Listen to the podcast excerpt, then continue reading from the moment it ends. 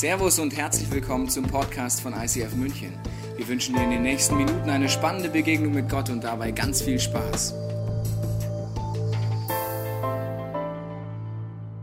Wir sind in einer Serie über Habakkuk. Habakkuk ist ein, eine Person und auf der anderen Seite ein Buch im ersten Teil der Bibel. Diese Person hat dieses Buch geschrieben. Es hat drei Kapitel und dieses Buch beschäftigt sich mit den tiefsten Fragen des Lebens.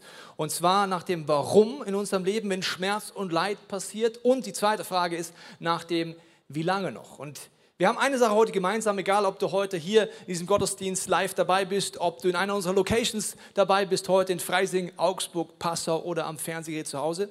Wir haben eine Sache gemeinsam, nämlich die Frage ist nicht, ob wir Leid erleben und ob wir in Zweifel reinkommen, sondern nur, ob wir wissen, wie wir in den Krisen unseres Lebens durchstarten können und mit Gott, durch, Gott festhalten können oder nicht. Wir haben letzten Wochen angefangen, diese drei Kapitel. Heute ist Sonntag 3, aber es wird noch nicht in Kapitel 3 gehen. Ich muss dich enttäuschen, muss nächste Woche wieder kommen. Da kommt erst Kapitel 3. Wir bleiben in Kapitel 2. Aber kurze Wiederholung, was ist bis jetzt passiert durch eine Zeichnung, die uns beschäftigt hat, schon die letzten Wochen. Und zwar ist es die Reise eines gläubigen Menschen, die fängt an, man lernt Jesus kennen, man ist fasziniert, es geht nach oben, Gott kommuniziert mit mir, ich bin fasziniert, wie Gott zu mir spricht, es passieren Zeichen und Wunder. Ich bin erfüllt und es ist absolut eine Erfüllung. Wenn du das nicht kennst, wie man mit Gott sowas erlebt, kannst du heute mit mir das Experiment starten am Ende dieses Gottesdienstes. Aber wenn du das kennst, kennst du so Momente, wo es nach oben geht. Aber die Glaubensreise hält dort nicht an, sondern es ist die Frage der Zeit, wann Zweifel in deinem Leben kommen, wann Leid in deinem Leben kommt oder in deiner Umgebung und du runterkommst in das Tal des Lebens und in eine Krise hineinschlitterst. Entweder durch Schmerz oder durch Leid oder durch Zweifel. Und du hast drei Varianten, die wir uns angeguckt haben. Die erste ist leugnen. Du sagst einfach, ich will irgendwie zurück auf den Höhepunkt, wo mein Glaube so erfüllt war. Ich leugne es einfach, meine Ängste, meine Zweifel. Aber es gibt ein Problem. Ängste und Zweifel, die du versuchst wegzuschieben, werden dummerweise stärker in deinem Leben und auch lauter. Variante 2 ist, du gibst auf. Du sagst, okay, ich gehe zurück an Anfang. Zum Glauben war alles nicht so, wie ich es mir vorgestellt habe. Du bist vielleicht bitter, sagst, mit so einem Gott will ich nichts zu tun haben. Du gibst auf. Für die zwei Varianten brauchen wir das Buch Habakkuk nicht. Habakkuk teacht uns eine dritte Variante und die heißt Warten. Und äh, wir werden heute tiefer aufs Warten einsteigen, aber vorher zur Wiederholung. Wenn wir dann warten, denken wir manchmal, ja, das war's jetzt. Ich bin am Tiefpunkt angereicht und dann kommt so ein Moment, wo es nochmal tiefer sagt. Ich weiß nicht, ob du so Momente kennst. Ich kenne die gut. Denkst du, Gott, jetzt das auch noch. Ich war schon der Meinung, ich war unten und dann passiert noch was, wo es noch tiefer geht. Das ist Kapitel 2.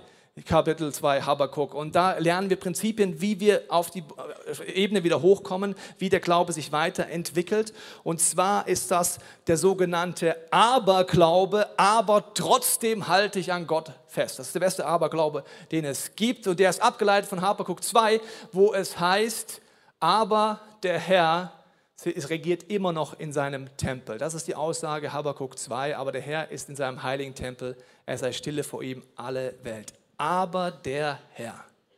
Wir wollen uns heute angucken, wie kann ich in den dunklen Momenten meines Lebens, in den Warteschleifen an Gott dranbleiben. Wer von euch wartet denn gerne? Kurze Umfrage.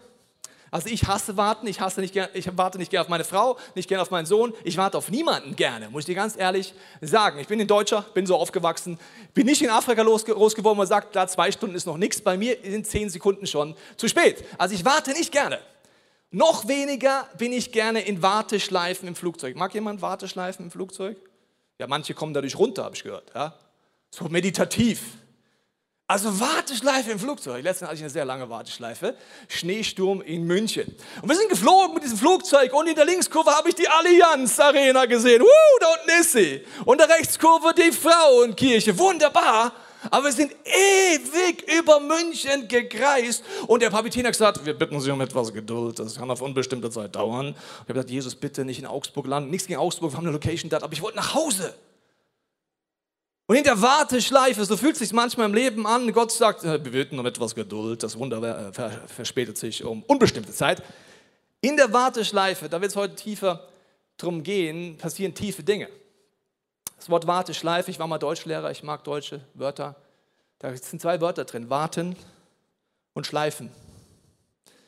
In den Warteschleifen deines Glaubens, während du wartest, will Gott dich schleifen.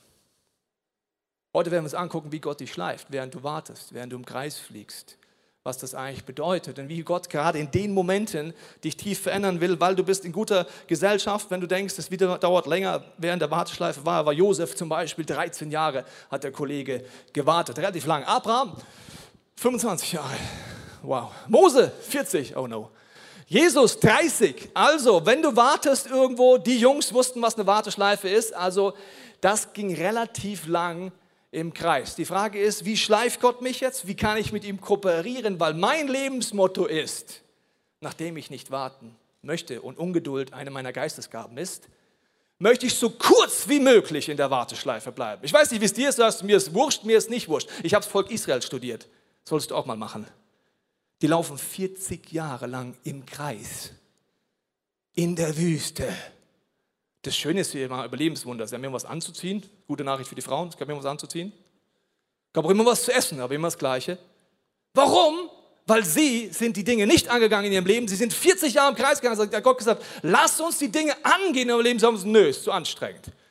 Darauf habe ich keine Lust, deswegen preach ich dir heute Prinzipien, die sehr, sehr wichtig sind, weil wenn es in deinem Leben nach unten geht, ich möchte es nochmal in dieser Zeichnung kurz erklären, wenn es nach unten geht, beginnt, ähm, Moment, ich weiß genau, wie die Technik funktioniert, glaube ich. Ja, krass, habe ich noch nie hingekriegt. Als abgestürztes wieder hingekriegt. Können wir mal applaudieren für mich? Ich habe gerade was hingekriegt, noch nie hingekriegt habe. Sehr schön. Gut, also ich möchte dir jetzt etwas zeigen. Und zwar, wenn es in deinem Leben nach unten geht, dann beginnt in deinem Leben etwas, was match entscheidend ist, nämlich Leadership. Leiten. Wenn es in deinem Leben in die Krisen kommt, dann ist es wichtig, dass du Verantwortung für dein Leben übernimmst. Du musst wissen, dass es deine Aufgabe ist, wenn der Krise deines Glaubens geistliche Prinzipien anzuwenden, das wird dir keiner abnehmen. Ich habe dir mitgebracht einen Spruch aus den Sprüchen, das heißt es folgendermaßen, mehr als alles andere behüte dein Herz, denn von ihm geht das Leben aus. Was steht hier nicht? Hier steht nicht, Mach dir keine Sorgen, dein Pastor achtet auf dein Herz. Du musst nichts machen, chill dein Leben. Oder, da steht auch nicht, bleib locker, deine Eltern achten auf dein Herz. Nein, da steht, du. Wenn es in deinem Leben runtergeht, wenn die Krise kommt, musst du geistliche Prinzipien kennen, die Habakuk dir teacht. Wenn nicht, bist du dort unten irgendwie versumpfen. Eigenverantwortung, Leadership, geistliche Autorität beginnt erst, wenn es runtergeht im Leben und nicht, wenn es happy und clappy ist, wenn es nach oben geht. Die Frage ist, wie kann ich jetzt damit umgehen? Es gibt dunkle Momente in unserem Leben und in diesen dunklen Momenten muss ich wissen, wie ich Hoffnung und Hoffnungsstrahle erlebe. Und ich möchte in dieser Predigt die zwei Hoffnungsstrahle erklären, weil wenn es dunkel ist, geht es uns so wie Jesus. Jesus hatte Momente in seinem Leben, wo es sehr dunkel wurde. Zum Beispiel kommt es zu der Situation, dass sein Freund und Cousin Johannes der Täufer hingerichtet wird. Wir reden jetzt nicht über eine Kleinigkeit, sondern mit dem ist er aufgewachsen. Das war sein Freund und sein Cousin, er wird hingerichtet. Was macht Jesus? Er geht auf einen Berg. Was macht Jesus dort? Weinen, trauern. Jesus war in Wüstenzeiten und er wusste aber, was es heißt, in Krisen Verantwortung für mein geistliches Leben zu übernehmen und was es heißt, in diesen Hoffnungsstrahl reinzutreten. Es ist für mich jetzt gerade nur einen Schritt entfernt. Hier ist die Dunkelheit in meinem Leben und in der Dunkelheit möchten göttliche Hoffnungsstrahl durchbrechen in den Warteschleifen. Ich werde dir heute erklären, wie das geht. Und ich möchte jetzt beten zu Beginn, weil es ist nun mal deine Aufgabe, Verantwortung für dein Leben mit Gott zu übernehmen. Das kann dir niemand abnehmen. Und deswegen möchte ich beten, dass du diese Prinzipien heute ernst nimmst und umsetzt in deinem Leben. Vater, ich danke dir für diesen Sonntag. Ich danke dir für die Person in jeder Location, zu Hause und auch hier, dass du heute zu uns so redest, dass wir es verstehen, wie wir Verantwortung übernehmen können in der Krise. Du hast gesagt, dass der Glaube eigentlich erst beginnt, wenn wir Dinge nicht sehen. Weil der Glaube das feste Vertrauen ist auf die Dinge, die ich noch nicht sehe, wie es die Bibel sagt. Rede heute zu mir, bilde mich aus. Ich will eine Person sein, die in den Warteschleifen, wenn du mich schleifst, kooperiert, anstatt bockt. Amen. Wir wollen uns heute genauer anschauen, wie das funktioniert und wir gehen tiefer rein in diese Hoffnungsstrahle. Der erste Hoffnungsstrahl ist für diesen Aberglauben ist eine göttliche Perspektive. Wenn du in der Dunkelheit deines Lebens bist, in der Warteschleife, zweifeln wir immer an Gott. Wir zweifeln daran, dass es gut mit uns meint. Und deswegen ist es wichtig, eine göttliche Perspektive zu haben. Und die erkläre ich dir am Beispiel von Florence Chadwick. Ich habe dir ein Bild mitgebracht von einer Schwimmerin, die Folgendes probiert hat. Und zwar 1952 wollte sie von Santa Catalina Island ans Festland schwimmen. Sagt ihr wahrscheinlich nichts, sind aber 35 Kilometer. Die Hobbyschwimmer im Raum, weiß nicht, wie weit du schwimmst. 35 Kilometer ist relativ weit.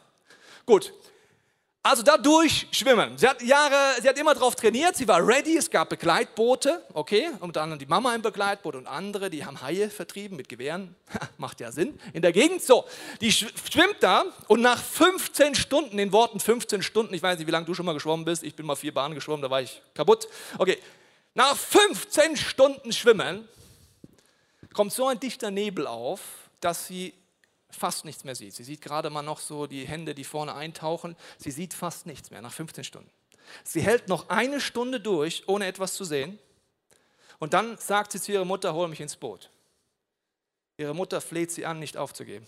Sie sagt, bleib dran, bitte, nicht jetzt. Bleib dran, es ist nicht mehr weit. Vertrau mir, es ist nicht mehr weit. Aber sie ist so am Ende ihrer Kräfte, sie sagt, hol mich rein. Nach einiger Zeit im Boot realisiert sie, dass sie 800 Meter vom Ziel aufgegeben hat. 800 Meter.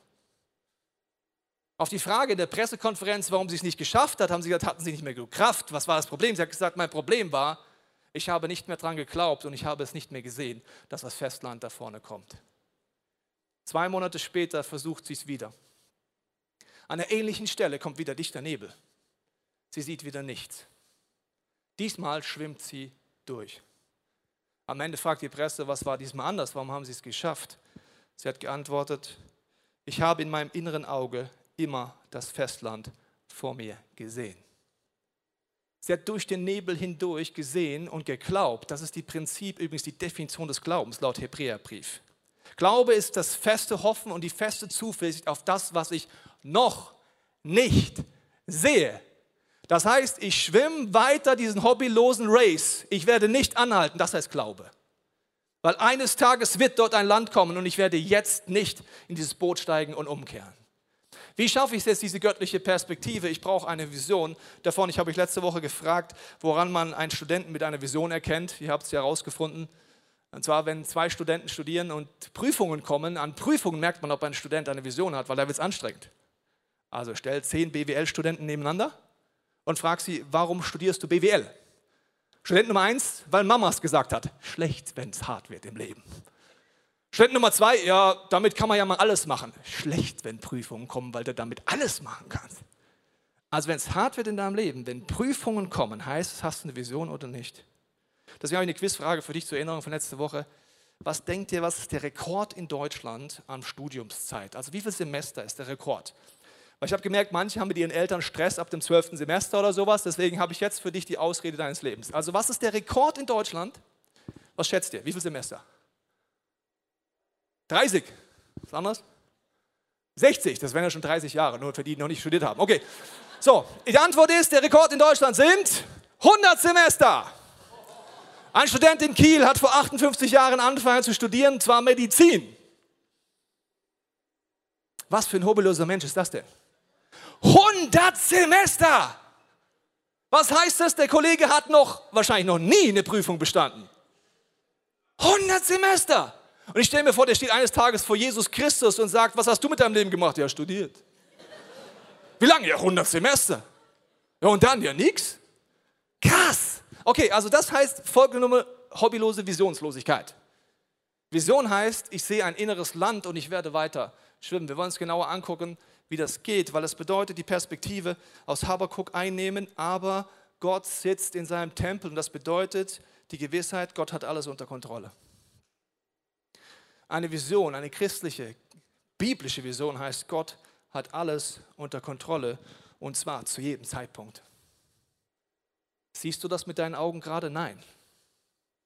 In der Krise bist du so wie Florence Chadwick, du siehst einfach gar nichts mehr. Aber entweder glaube ich dem Wort Gottes, das mich teacht, und ich werde daran festhalten, oder ich werde meinen Race aufhören. Die Bibel sagt, laufe den Lauf des Glaubens, sodass du eines Tages den Siegeskranz gewinnst. Bleib dran. Was heißt es jetzt, dass Gott es unter Kontrolle hat? Ich möchte dir ein paar Beispiele machen. In den Warteschleifen wirkt Gott nämlich, und zwar in den dunklen Tälern, durch Innovation und Veränderung, die gerade in der Krise in deinem Leben passieren. Ich möchte dir erklären, was das heißt. Ich habe gesagt, während du wartest, schleift Gott dich in der Warteschleife und in der Krise passiert Innovation. Dazu musst du eins wissen. Wir Menschen sind dumm wie Brot. Dass du erstmal da bist, Entschuldigung, dass ich beleidigt habe, aber ich rede ja auch über mich, ich bin auch ein Mensch. Also nochmal zur Wiederholung, wir Menschen sind dumm. Wirklich dumm. Woran merkt man das? Erst wenn Schmerz in unserem Leben ist, verändern wir uns wirklich. Das ist doch krass.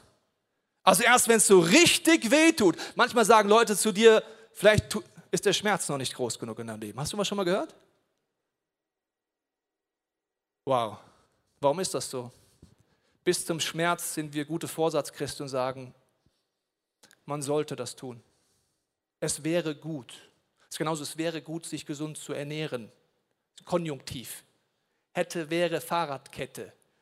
Guter Vorsatz 2020, ich esse gesünder. Woran merke ich, ob der Schmerz in deinem Leben schon groß genug ist, indem du es veränderst? Im Schmerz passiert die größte Innovation, die größte Veränderung. Warum? Wir Menschen, keine Ahnung. Man könnte es ja auch anders lernen. Aber warum auch immer in der Krise passiert ist. Ich mache dir ein Beispiel, das ein geistiges Prinzip erklärt. Und zwar ist ein Beispiel aus der Geschichte 1816, 1817 gab es in Mitteleuropa zwei Jahre keinen Sommer. Ganz im Gegenteil, Winter. Das ist die Situation in der Schweiz gewesen, hat es im Juli mehrmals bis runter ins Tal geschneit, zwei Jahre lang. Jetzt kannst du dir vorstellen, was heißt, wenn es zwei Jahre keinen Sommer gibt. Also erstens mal haben die Leute damals die Frage nach dem Warum fast täglich gestellt. Warum kommt die Sonne nicht in meinem Leben? Und wie lange dauert es noch, bis dieser Winter vorbei ist? Und die Leute waren total am Limit, weil sie haben es einfach nicht verstanden. Zwei Jahre Winter. Die Folgen waren katastrophal in Mitteleuropa. Natürlich auf der einen Seite Hungersnot, wenn zwei Jahre kein Sommer da ist. Berichte von Historikern sagen, dass Kinder wie Schafe Gras gefressen haben, wenn sie es gefunden haben. Berichte sagen, dass es katastrophale Überschwemmungen gab, das kannst du dir in Bayern gut vorstellen, weil die Schneeschmelze war aufgestaut und die war zigfach so stark. Das heißt, der komplette Rhein war überspült durch ganz Deutschland, durch Überschwemmungen, Naturkatastrophen und das Ganze in einem Setting, wo du ans Limit kommst. Jetzt sagst du, ja krass, okay, das kenne ich aus meinem Leben. Ich kenne Momente, wo ich denke, die Sonne scheint nicht mehr. Es gibt für mich persönliche Katastrophen. Ich habe wie einen geistlichen Hunger nach Gott und es passiert nicht und ich verstehe einfach nicht, was los ist. Heute wissen wir, warum es so ist. Und so hat man herausgefunden, dass in Indonesien der Vulkan Tambora im April 1815 ausgebrochen ist. Und man sagt, dieser Ausbruch war wesentlich stärker als der Ausbruch von Vesuv im Jahr 79 nach Christus. Der Ausbruch war so stark, hier siehst du noch die Überreste von diesem Teil, der war so stark, dass die komplette Erdatmosphäre über Mitteleuropa eingehüllt war in eine Asche und Partikel, äh, die da hochgeschleudert wurden. Die Folge war, dass sich das Klima verändert hat, zwei Jahre lang. Jetzt kommt das Prinzip. In der Krise, in der Warteschleife passiert Innovation und Gott schenkt Neuanfänge. Das ist sogar in der Wirtschaft so, das ist sogar so in diesem Setting. Ich erkläre es dir. Was ist alles entstanden durch diese unfassbare Krise? Erstens, das ist noch lustig, das Cannstätter Volksfest, falls du da schon mal warst. Heb einen drauf und sag, Danke Krise. Also seitdem kann man da feiern. Entwicklungshilfe, Hunger- und Katastrophenhilfe wurde von König Wilhelm gestartet, weil er gesagt hat, es darf nie wieder der Punkt eintreten, dass wir keine Ressourcen haben, wenn es Mangel gibt. Das heißt, es wurden Ressourcen zur Seite gelegt. Seit dieser Zeit gibt es Katastrophen-, Entwicklungs- und Hungerhilfe. Das nächste ist, die Württembergische Sparkasse wurde gegründet, sind wir auch dankbar, dass es sowas gibt. Die Universität Hohenheim ist entstanden, weil man gesagt hat, wir müssen forschen, rausfinden, wie solche Phänomene überhaupt passieren. Aufklärung der Menschheit ist damals nach vorne gekommen. Der nächste Punkt ist Erfindung der Mineraldünnung. Warum? Ein Mann mit Namen, äh, wie heißt er? Warte, Justus von Liebig hat durch die Katastrophe gesagt, ich muss rausfinden, wie wir mehr Ernte einbringen für schlechte Zeiten. Was ist noch entstanden? Entwicklung der Dreisine, das ist das erste Fahrrad. Warum ist das erste Fahrrad entstanden? Die Pferde waren tot. Ich kann es dir nicht schön ausdrücken. Es gab keine Pferde mehr. Man kam nicht mehr von A nach B. Also wurde das Fahrrad erfunden. Was wurde noch erfunden? Die Staaten Ohio, Indiana, Illinois und so weiter. In Amerika kannst du heute deswegen Urlaub machen, weil durch die Krise die Farmer geflüchtet sind und neue Staaten gegründet haben. Und das nächste ist, die farbige Malerei wurde entdeckt. Alle Creatives sagen Halleluja. Es gibt einen Gott. Warum? Die Sonnenuntergänge waren so dunkelrot durch die Asche in der Atmosphäre, dass Maler gesagt haben, wie können wir das auf Leinwände bringen? Diese unfassbaren Farben. So, das ist nur ein kleiner Ausschnitt, was in der Krise passiert ist. Und dieses Prinzip gilt für dich, wenn du in der Warteschleife bist, kreiert Gott Dinge in dir, in der Krise, die du nach der Krise brauchst. Er verändert dich in dir, damit du nachher stärker von ihm benutzt werden kannst. Wusstest du, dass die besten Bücher in Krisen entstehen? Die besten Predigten entstehen an den Tiefpunkten deines Lebens. Die bewegendsten Worship-Songs sind im Zerbruch geschrieben. Wenn du Rückspiegel anmachst und siehst, was Gott in dir getan hast, wirst du irgendwann das teilen können, was ich dir heute sage. Ich möchte den Schmerz in meinem Leben nicht wieder erleben, den ich schon erlebt habe.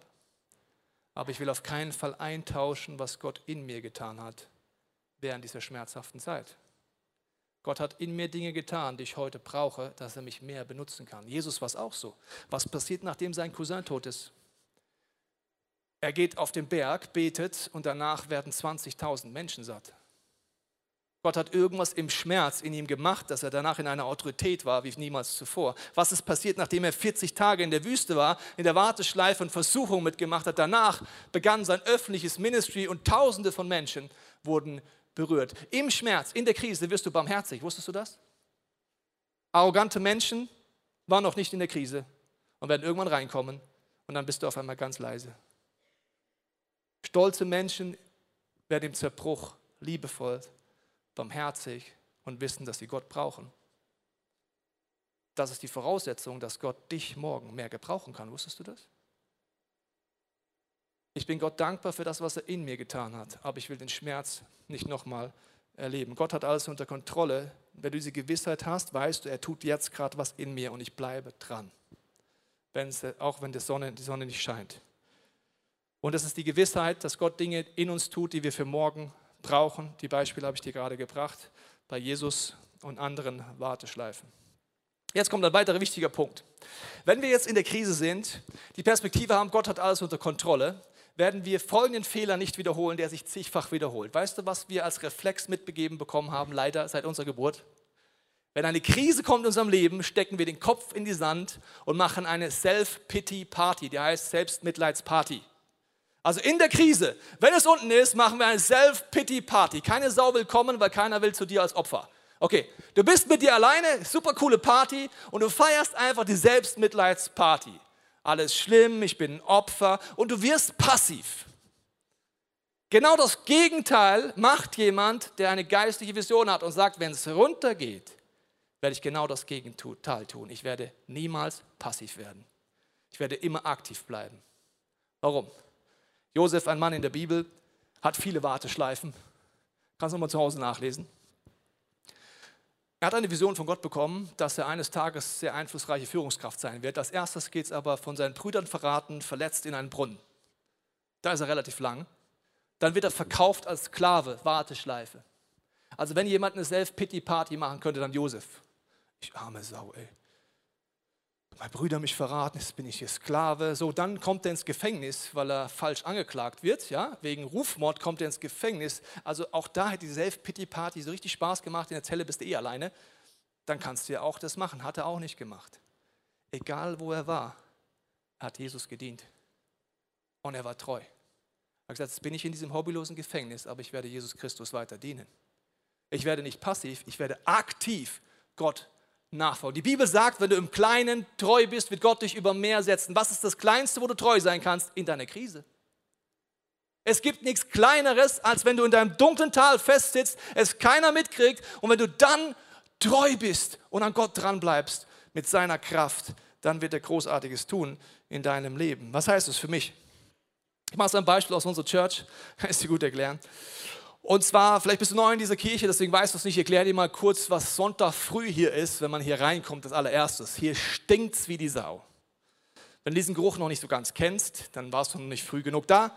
gehen wir unbedingt ins Logistikteam. Also wenn du hier morgens reinkommst, stinkt es von der Nacht, von der Party, von den Cocktails, von der Kotze. So, da kommen die Teams, die machen alles sauber und dann nehmen sie Duftspray. Überall hin. Damit es ein bisschen zumindest nach Rose und nicht mehr nach Kotze riecht. So, dann bauen wir jeden Sonntag seit 14 Jahren auf und wieder ab. Auf und wieder ab. Auf und wieder ab. Denkst du, mir macht das Spaß? Seit 14 Jahren hätte ich eine Vision in meinem Kopf, wie eine Kirche aussehen könnte. Ich habe es jetzt, Achtung, wie Martin Luther King. Seid ihr bereit? I have a dream. Seid ihr bereit? One day. Da wird ein Tag sein, wo wir Fenster haben und frische Luft reinkommt und kein Rauchspray mehr brauchst. Eines Tages sind wir in einem Raum, der so ist, dass es schön ist für alle Altersgruppen, sie Spaß haben und nicht irgendwelche, irgendwelche Scherben suchen, spielen müssen. Eines Tages werden wir in einem Raum sein, wie man eigentlich als Kirche sein muss. Schön, Lebensjahr eines Tages. Ich habe eine Vision, wusstest du das? Bis dahin sprühen, aufbauen, abbauen. Das Gute ist, und da verliebe ich unsere Teams in alle Altersgruppe, sie machen keine Self-Pity-Party. Die gibt es hier nicht. Wir sagen, es ist eine Ehre, dir nachzufolgen und solange wir im Neuraum gefangen sind, Jesus, werden wir trotzdem dir treu dienen. Bis wir eines Tages irgendwelchen Schlossern sein werden. Wir werden dir nachfolgen. Und dann passiert Innovation. Zum Beispiel diese Bühne gab es noch nicht. Leute, die noch nicht so lange in der Kirche bin, also damals 1964 ungefähr war da die Bühne, wo ihr seid, ja? Da war die Bühne. Mann, war das cool. Da kamen Leute rein und haben gesagt, du Pastor, mir ist was aufgefallen. Äh, es gibt da so eine Säule mitten auf der Bühne. So, was? Habe ich gar nicht gesehen. Wie kommt die da hin? Ja, die ist nicht so optimal. Ist dir mal aufgefallen? Nein, ist mir nicht aufgefallen. Natürlich ist die mir aufgefallen. One day. Da wird ein Raum sein ohne Säulen. So, Innovation passiert dann, wenn du sagst, okay, wir sind treu jeden Tag und dann haben unsere Teams diese Bühne entwickelt. Innovation in der Krise. Und eins weiß ich, dass Gott dieser Kirche immer mehr anvertrauen wird. Weißt du warum? Hier sind ohne Ende ehrenamtliche Leiter und Mitarbeiter, die treu sind und nicht passiv sind. Wenn du in einer stinkenden Diskothek Kirche feiern kannst, kannst du es auch in einem Schloss. Da freue ich mich drauf. Ja, genau. Deswegen bleib aktiv. Und jetzt kommt für dich, wenn du mit Jesus unterwegs bist, eine Challenge. Wenn du mit Jesus unterwegs bist, sagt er, sein Ziel ist für dich nicht, dass es alles einfach in deinem Leben ist, sondern dass du ihm ähnlicher wirst. Das bedeutet Veränderung. Jetzt lass uns kurz die Gleichung durchgehen. Veränderung, Wachstum ist gleich Veränderung. Okay, Veränderung bedeutet aber loslassen. Wenn etwas wächst, musst du Dinge loslassen. Zum Beispiel, mein Sohn ist jetzt neun Jahre alt. Wenn ich noch den gleichen Urlaub machen würde, wie als er drei Jahre alt wäre, würde er bereits jetzt sagen, Papa, geh allein in Urlaub. Ich muss Dinge anpassen. Mir ist letztens aufgefallen, schockierend, habe ich zu meiner Frau gesagt, der Bene ist neun Jahre alt, das heißt 50 Prozent seiner Zeit bei mir zu Hause ist rum. Und ich werde ihn loslassen müssen, ich muss ihn jetzt schon loslassen. Wird das schön? Nein, loslassen bedeutet immer Schmerz. Sonst lässt du nichts los. Loslassen ist immer schmerzhaft. Die Jünger sagen zu Jesus, können wir nicht alles so lassen, wie es ist, ist doch gerade so schön, lass uns Hütten bauen, lass uns auf hier bleiben. Sagt Jesus, no, das ist nicht der Deal. Wenn ihr mir nachfolgt, werdet ihr mir ähnlicher werden. Das heißt Veränderung, Veränderung ist Loslassen, Loslassen hat Schmerz und deswegen heißt Wachstum Schmerz. Wenn du betest, dass Gott in deinem Leben Dinge wachsen lassen soll oder dass du mehr Autorität dir von Jesus wünschst, wirst du immer auch für Schmerz beten. Wusstest du das? Warum? Diese Gleichung. Gott wird dich befreien von Dingen, die dich unfrei machen. Er wird dich innerlich wiederherstellen. Er sorgt dafür, dass du in neuen Dimensionen ihm ähnlicher wirst. Und deswegen musst du umso mehr diese zwei Hoffnungsstrahlen kennen. Ich will sie dir nochmal erklären. Also wenn du im Dunkeln bist, in deiner Wartezeit bist und Gott nicht verstehst, ist der eine Hoffnungsstrahl, dass Gott alles unter Kontrolle hat. Wenn ich dort reindrehe, habe ich eine göttliche Perspektive, wie Florence Chadwick die trotz Nebel weiterschwimmen kann. Wenn ich in dem Strahl drin stehe, dass Gott alles unter Kontrolle hat, werde ich nie passiv werden. Ich bleibe aktiv. Wenn ich glaube, dass Gott alles unter Kontrolle hat, heißt es, ich bete darum, dass Gott das, was er in mir schleifen muss, in der Warteschleife hervorbringt. Ich will sogar kooperieren, dass das in meinem Leben hervorkommt, was Gott plant. Und ich glaube, dass Innovation gerade in der Krise besteht. Das ist der eine Hoffnungsstrahl. Weißt du noch, mehr als alles andere behüte dein Herz. Es ist meine Aufgabe reinzutreten. Jetzt kommt der zweite Hoffnungsstrahl. Und der ist mindestens genauso wichtig. Und zwar ist es der Hoffnungsstrahl, wenn Florence Chadwick sagt, sie hat vor ihrem inneren Auge immer das Festland gesehen. Das nennt die Bibel eine Ewigkeitsperspektive. Habakuk Kapitel 2, ich will dir vorlesen, was er sagt. Wie das Wasser die Meere füllt, so wird die Erde einmal erfüllt sein von der Erkenntnis der Herrlichkeit des Herrn. Eines Tages wird jedes Knie sich beugen, Jesus Christus wird wiederkommen und wir werden der Ewigkeit mit ihm zusammen sein. Diese Perspektive gibt Glauben und Kraft in der Krise. Ich sage dir, wo ich es am stärksten mitkriege immer. Und zwar, wenn ich auf Beerdigungen bin. Wenn ich auf Beerdigungen predige, hilft mir dieses Bild, was Jesus uns erklärt im Johannesevangelium. Ich erkläre dir mal, was dort steht. Da heißt es, seid nicht bestürzt und habt keine Angst, ermutigt Jesus seine Jünger. Glaubt an Gott und glaubt an mich, denn im Haus meines Vaters gibt es viele Wohnungen. Sonst hätte ich euch nicht gesagt, ich gehe hin, um dort alles für euch vorzubereiten. Und wenn alles bereit ist, werde ich zurückkommen und euch zu mir holen. Und dann heißt es weiter, dann werdet auch ihr dort sein, wo ich bin. Den Weg dorthin kennt ihr ja. Nein, Herr, widersprach ihm Thomas, wir wissen nicht einmal, wohin du gehst. Wie sollen wir dann den Weg dort finden? Jesus antwortete, ich bin der Weg. Ich bin die Wahrheit. Ich bin das Leben. Ohne mich kann niemand zum Vater kommen. Jesus sagt, dass er vorausgegangen ist und eine Wohnung für dich vorbereitet hat. Hast du Jesus schon mal in dein Leben eingeladen? Hast du die Versöhnung angenommen, dass Jesus sagt, wenn du die annimmst, dass du versöhnt bist mit dem Vater, weißt du, dass in der Ewigkeit eine Wohnung auf dich wartet. Wenn nicht, habe ich eine sehr wichtige Botschaft für dich. In den Krisen deines Lebens wird nicht Motivationssprüche dich weiterbringen. Da wird keine App dich weiterbringen, die sagt, Shaka, du schaffst das. Das ist entscheidend, ob du eine lebendige Gottesbeziehung hast. Und deswegen möchte ich Folgendes sagen. Gott ist Liebe. Das ist für mich der Sinn des Lebens, sein Herz für mich. Es ist der Sinn des Lebens, ist Gott zu lieben sich selber zu lieben und seinen Nächsten zu lieben. Und das zweite Symbol, das wir dir gleich einblenden werden, ist aber eine Kreuzung. Und diese Kreuzung heißt, dass ich oft nicht aus Liebe handle. Oft liebe ich Gott nicht. Oft liebe ich meinen Mitmenschen nicht. Und oft liebe ich mich selber nicht. Das nennt die Bibel Sünde. Und deswegen ist Jesus am Kreuz gestorben für mich, um mir alle Sünden zu vergeben, aber auch um mich mit Gott zu versöhnen dass ich in der Ewigkeit bei Gott sein bin. Das ist ein Anker.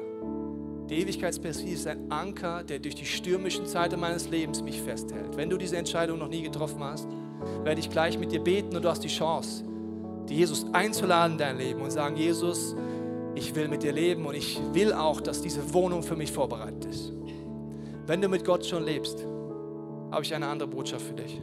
Und zwar erinnere ich mich auf Beerdigung dran, nachdem ich diese Stelle vorgelesen habe, kommt immer der Punkt, wo hinter dem Sarg herlaufen. Und ich weiß nicht, ob du schon mal auf einer Beerdigung warst. Der Sarg geht vorne weg, die Angehörigen gehen hinterher. Wenn jemand versöhnt mit Gott stirbt, weiß ich, dass die Seele nicht in dem Sarg ist, ist ja vollkommen klar. Sie ist längst bei Jesus. Jesus ist längst gekommen und hat die Person abgeholt. Jesus war längst da am Sterbebett und hat gesagt, ich habe für dich eine Wohnung vorbereitet, ich nehme dich mit und diese Person ist bei Gott. Aber während ich hinter dem Sarg herlaufe, denke ich immer Folgendes. Du bist vorne weggegangen, mein Freund, meine Freundin. Eines Tages werde ich folgen. Und ich laufe jeden Schritt mit der Gewissheit, dass Jesus für mich eine Wohnung vorbereitet hat. Dass mein Freund, meine Freundin, die ich gerade beerdigen musste, nur vorgegangen ist. Diese Perspektive ist das Tiefste und Wichtigste in meinem Leben umso mehr will ich in den Krisen meines Lebens an Gott dranbleiben. Ich möchte jetzt gleich die Chance geben, mit mir zu beten. Und wenn du magst, kannst du hier in diesem Raum, an jeder Location, in Freising, überall die Augen schließen, zu Hause am Bildschirm und Gott die Möglichkeit geben, jetzt zu dir zu reden. Vater, ich danke dir, dass wenn wir unsere Augen schließen, unser Herz öffnen, du jetzt redest. Und Jesus, ich danke dir, dass du jetzt an Herzen klopfst und wenn du die Sehnsucht hast, Jesus einzuladen in deinem Leben, wenn du merkst, du hast die Sehnsucht danach, versöhnt mit Gott zu sein, weil du keine Gewissheit in dir hast, dass es eines Tages diese Wohnung in der Ewigkeit gibt, dann lade ich dich ein, jetzt in deinem Herzen zu sagen, Jesus, komm in mein Leben. Ich bekenne vor dir, dass ich nicht aus Liebe handle, dass ich oft nicht mich liebe, andere oder meinen Nächsten nicht liebe. Ich sündige ganz viel, Jesus, aber ich danke dir dafür, dass du mir alles vergibst dass du in mein Leben kommst und dass du mich versöhnst mit dem Vater im Himmel. Voller Ehrfurcht danke ich dir, dass du eine Wohnung vorbereitest in der Ewigkeit für mich. Und Vater, ich bete jetzt für jeden heute, der mit dir unterwegs ist. Gib uns heute diese Lichtstrahlen. Rede zu uns, dass du alles unter Kontrolle hast. Zeig uns, was es heißt, dass das Wichtigste ist, was aus Sicht der Ewigkeit passiert in meinem Herzen und nicht, was jetzt passiert. Und Psalm 23 heißt, und wandere ich schon durchs dunkle Tal, du bist bei mir. Und es gibt Leute heute, du hast ein dunkles Tal und dieses Wort dunkle Tal heißt im Hebräischen auch Tal der Todesschatten. Wenn du gerade Tod in deinem Leben hast, Zerstörung, Krankheiten, lade ich dich ganz besonders ein, dieses Gebet zu deinem zu machen. Jesus, ich folge dir nach. Ich gebe dir jetzt in der Stille die Möglichkeit zu schauen, was dir wichtig wird, dass du in deinem Herzen darauf reagieren kannst.